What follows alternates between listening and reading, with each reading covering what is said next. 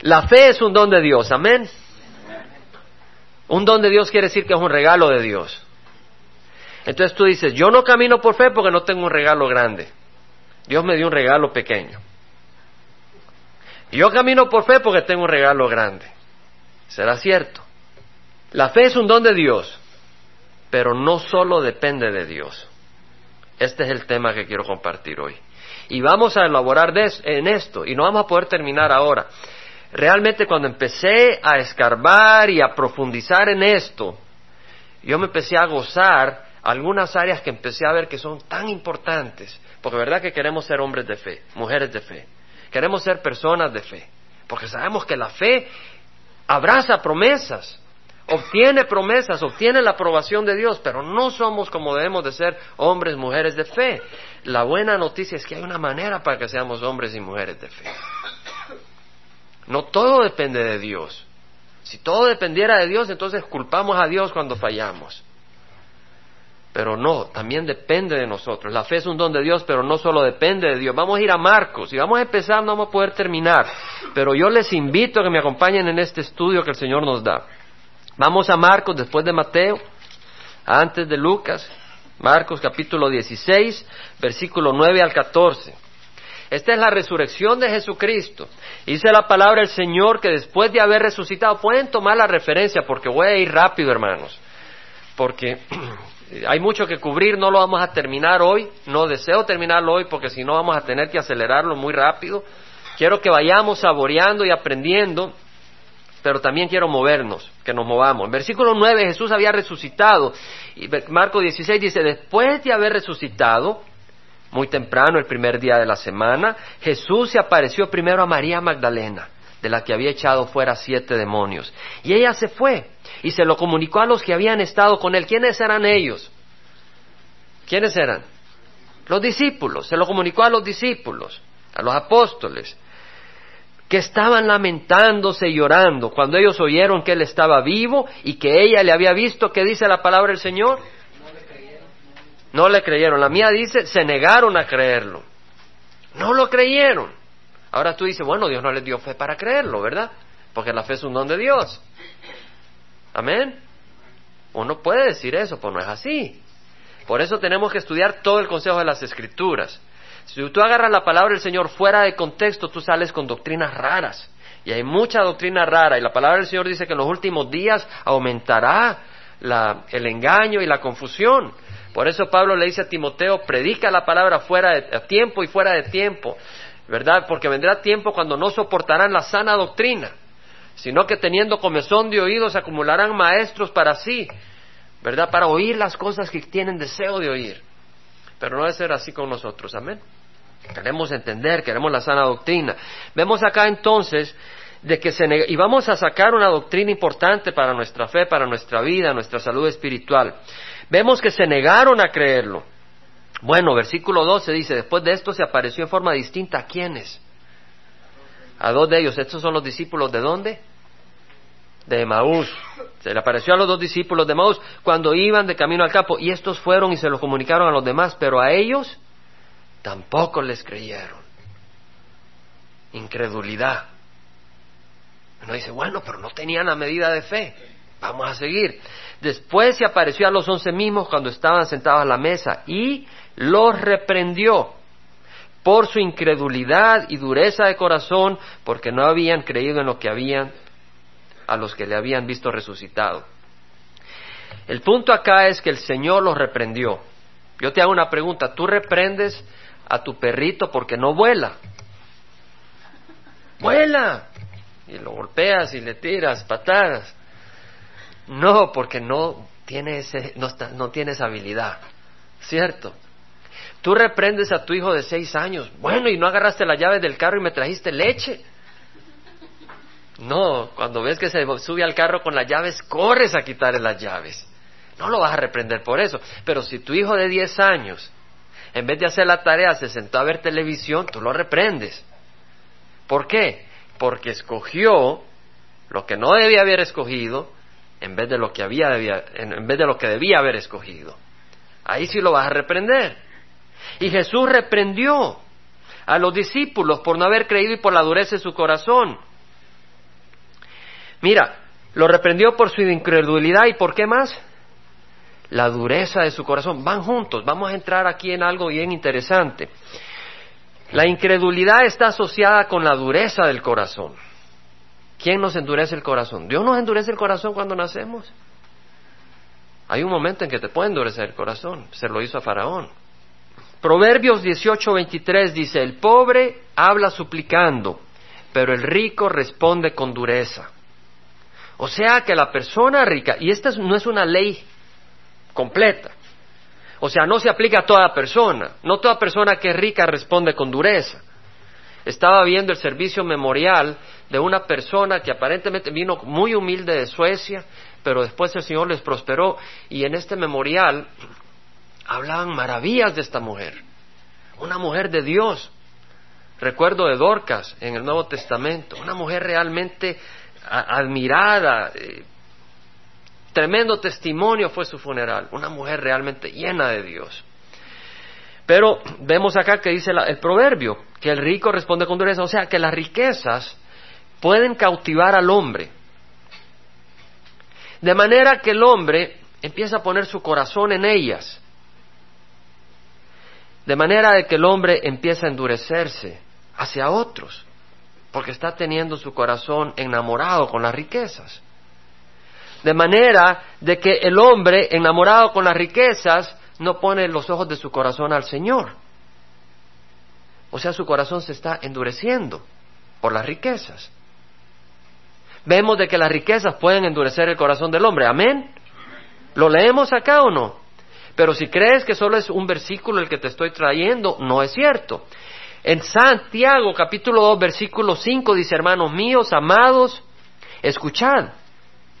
No escogió Dios a los pobres de este mundo para ser ricos en qué? En fe. ¿De qué estamos hablando? De la fe. Y dice, no escogió Dios a los pobres de este mundo para ser ricos en fe y herederos del reino que Él prometió a los que le aman. O sea que muchas veces los ricos aman las riquezas, pero muchas veces el pobre, no teniendo cosas materiales en este mundo y no teniendo aspiración a cosas materiales en este mundo, pone su esperanza en el Señor. Es como Pablo habla de la viuda que pone su esperanza y dependencia del Señor. Y así muchas veces el pobre pone su esperanza y dependencia en el Señor y al hacerlo Él va creciendo en la fe. Y dice el Señor, no escogió Dios a los pobres en este mundo para ser ricos de fe. Está hablando de pobres materiales. Tú dices, bueno, todavía no estoy convencido. Bueno, ve a 1 Timoteo 6, 9 al 10, pónalo como referencia. Dice el Señor, pero los que quieren enriquecerse, fíjate bien, no estoy diciendo que los que quieren comprarle leche a sus hijos, o los que necesitan un carro y para movilizarse quieren comprar un carro, o quieren comprar una casa para poder eh, no tener que estar pagando renta y pues poder eh, cubrir sus necesidades de techo. No tiene nada de malo. Pero estamos hablando de más allá que eso. Dice, los que quieren enriquecerse, y hermanos, tú vas manejando y ves carros, bueno, yo, nosotros vivimos en Athens, Georgia, y primero vinimos a California y cuando fuimos a Athens, Georgia, allá en el 82, nunca se me olvida, los carros miraban todos descuarrachados en Athens. Fue un pueblito pequeño y pues California, pues mucho carro último modelo. Aquí la gente a veces cambia carro cada año. ¿Verdad? Y, recuerdo cuando fuimos a Athens, Georgia, el, impacto eh, que me causó. ¿Por qué me pasé a hablar de carros? Y recuerdo, porque cuando tú estás acá, eh, hay una presión que ropa, que carros, que casas. O sea, si tiene una casa, casa de tres cuartos, quiere una casa de diez cuartos. Es cierto. Y si te compraste un carro, no tiene nada malo comprarte un carro, pero te compraste un carro y de repente ves un Mercedes. Y ya te, te, empiezas, a, empiezas a codiciar el Mercedes.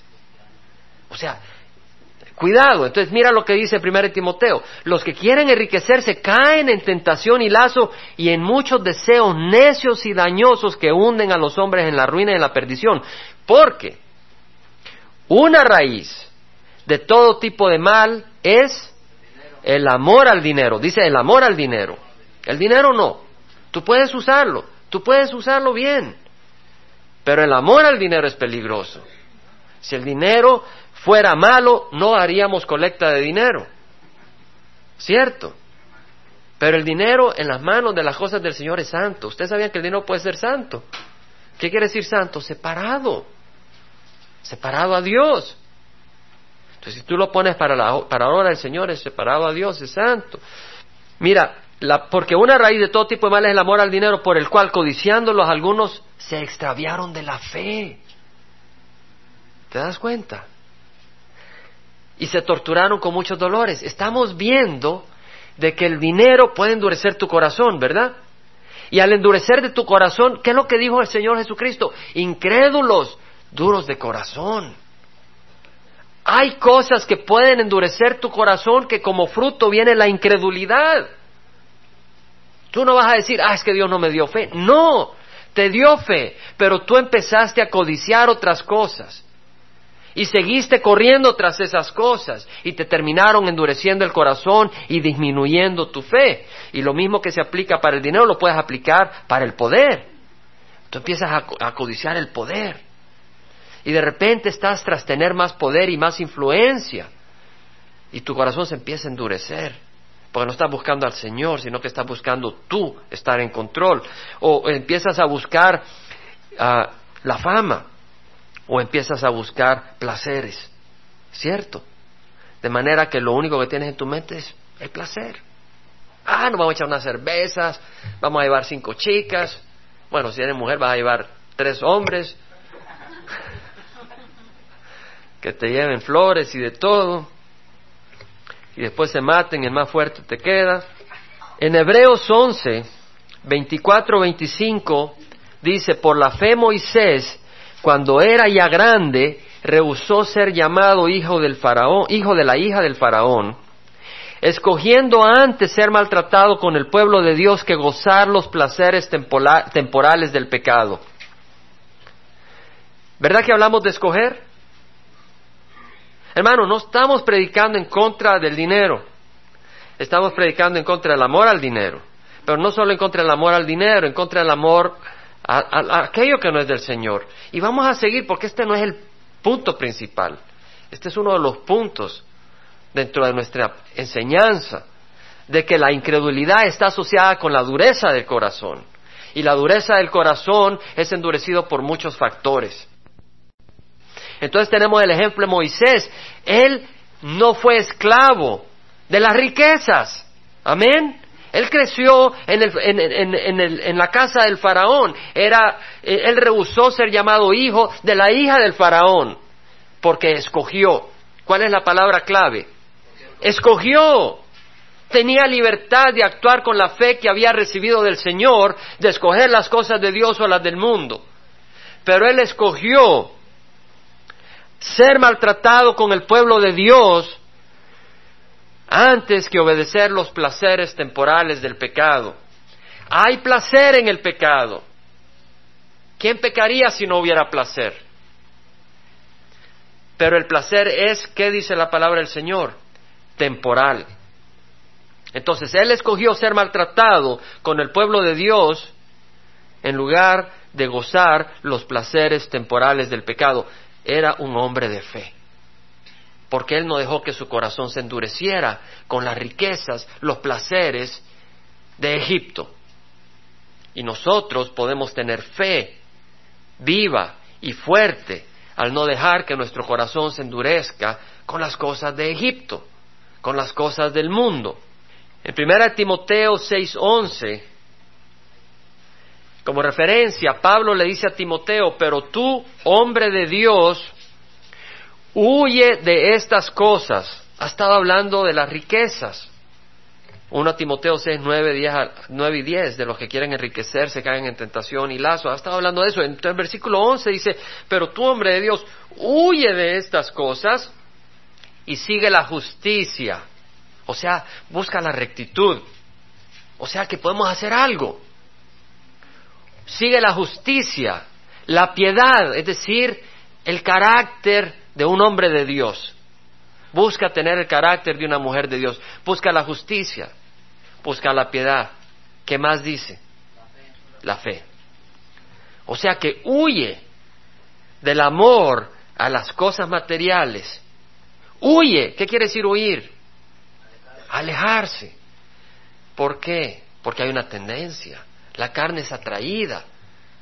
A mí me atrae los carros. ¿Cuál es el que me gustaba?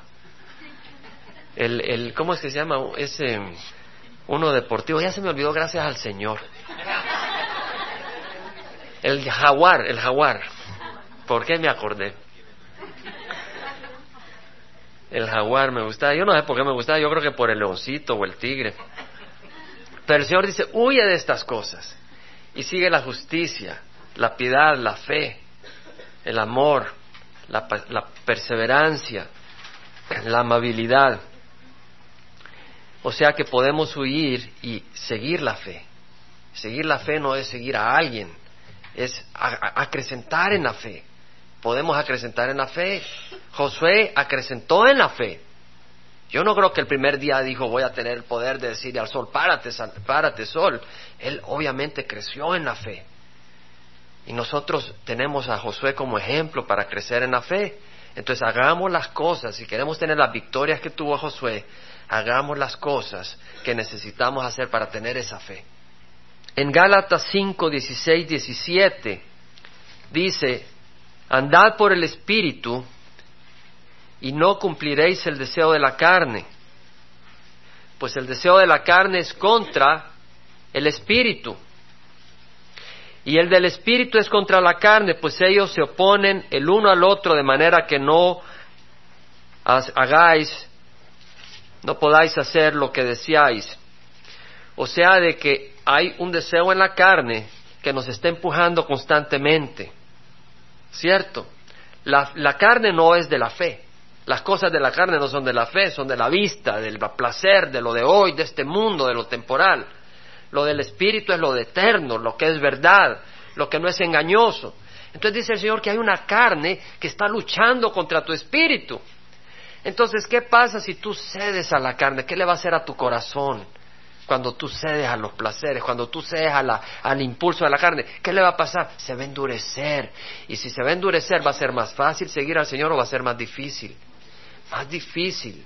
Por eso si tú tienes sabiduría para oír la voz del Señor, obedece.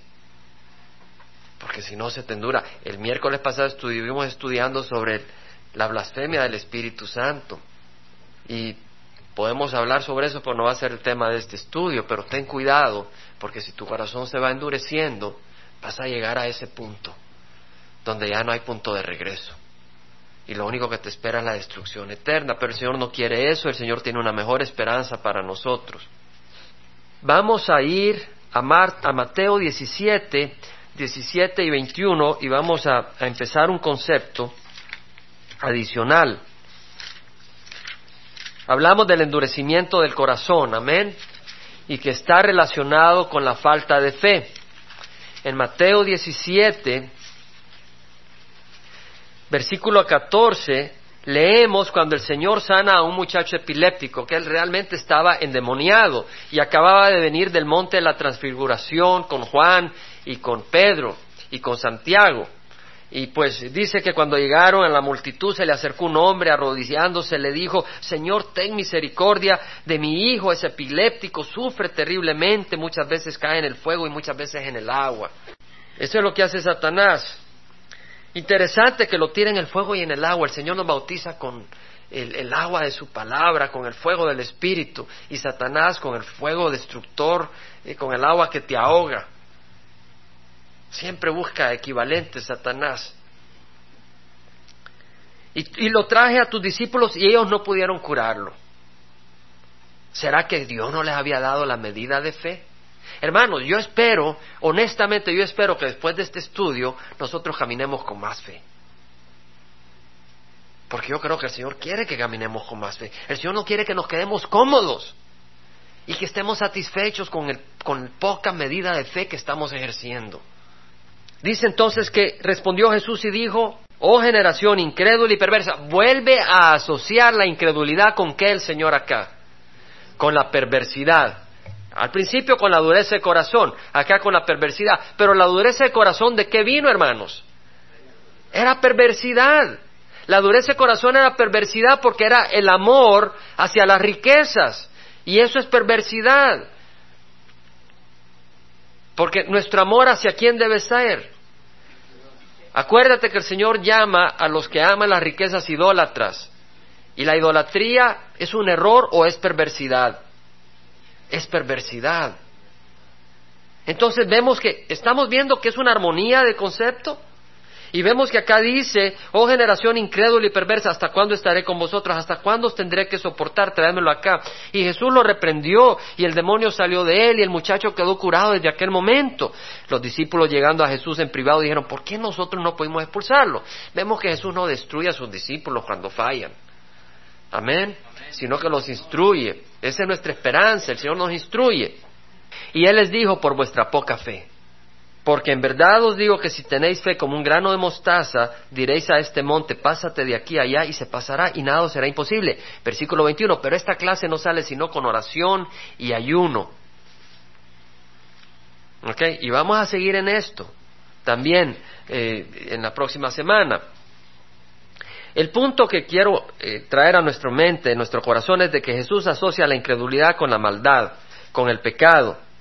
Ahora, hermanos, ese pecado se lava en la oración y el ayuno. Dices, ¿estás hablando de la sangre de Cristo? Sí, la sangre de Cristo. Pero te quiero decir de que el Señor dice de que seamos lavados con la palabra. En Efesios, ¿no dice a los esposos que laven a su esposa? Como Jesús lava a su iglesia con, con la palabra. ¿Y no dijo Jesucristo a los discípulos, ustedes están limpios por la palabra que les he hablado?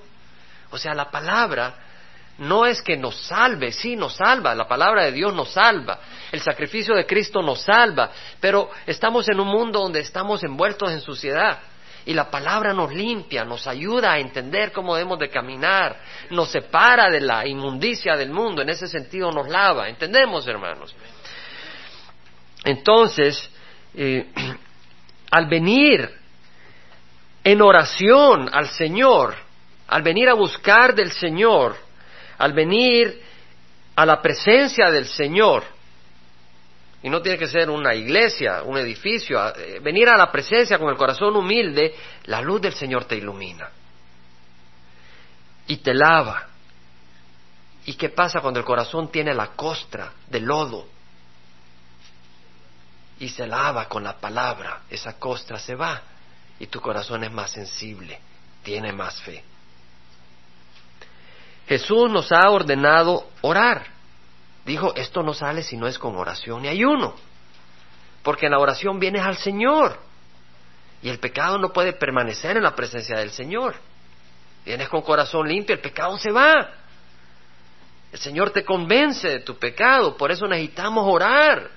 Porque si solo ves a mi hermano, a mi hermana y le saludas el domingo, ellos no saben en qué lodo te estás metiendo. Pero si tú buscas al Señor, Él te hace ver el lodo y tú vienes arrepentido, si tienes sabiduría, y te lava. Y entonces aumenta tu fe, porque se le va la costra a tu corazón. Jesús nos ha ordenado a orar, el no hacerlo se debilita nuestra fe.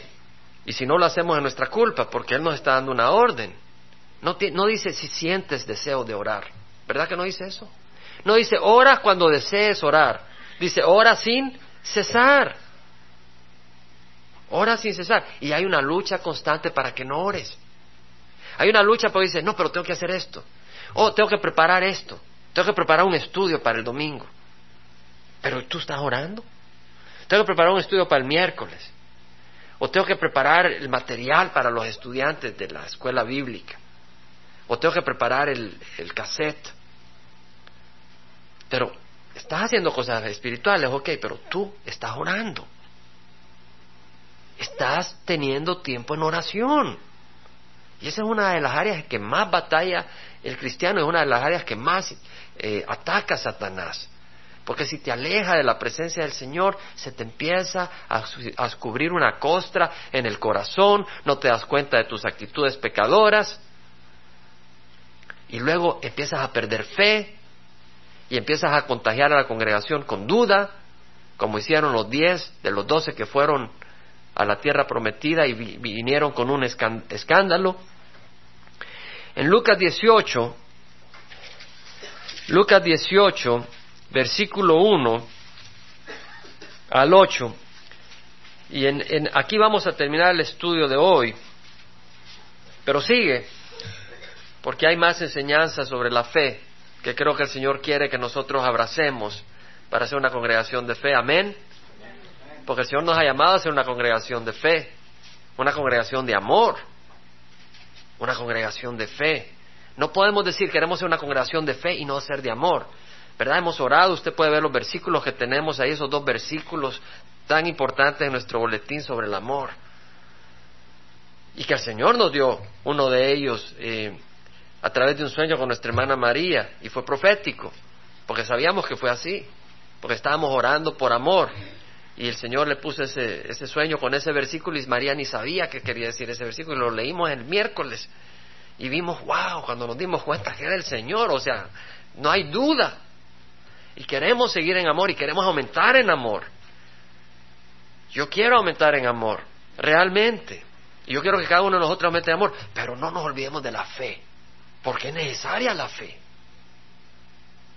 Necesitamos la fe también. Acá dice que Jesús le refería a una parábola para enseñarles que ellos deberían orar. ¿Cuándo? Siempre. En siempre, en todo tiempo y no desfallecer.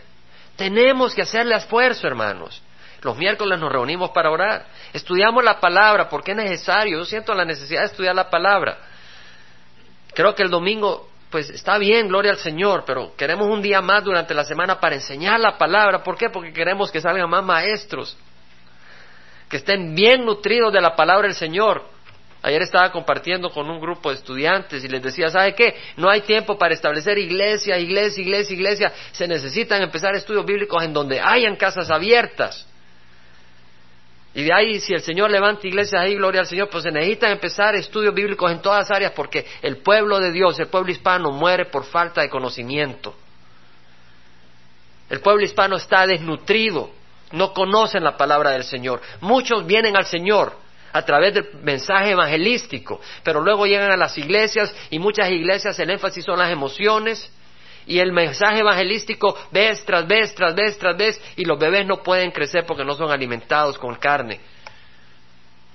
Y tenemos que crecer y se necesita que nosotros conozcamos, la, por eso enseñamos la palabra del Señor, por eso yo le dedico al Señor con, con gozo y es mi amado estudiar y enseñar la palabra del Señor porque sé que es necesaria.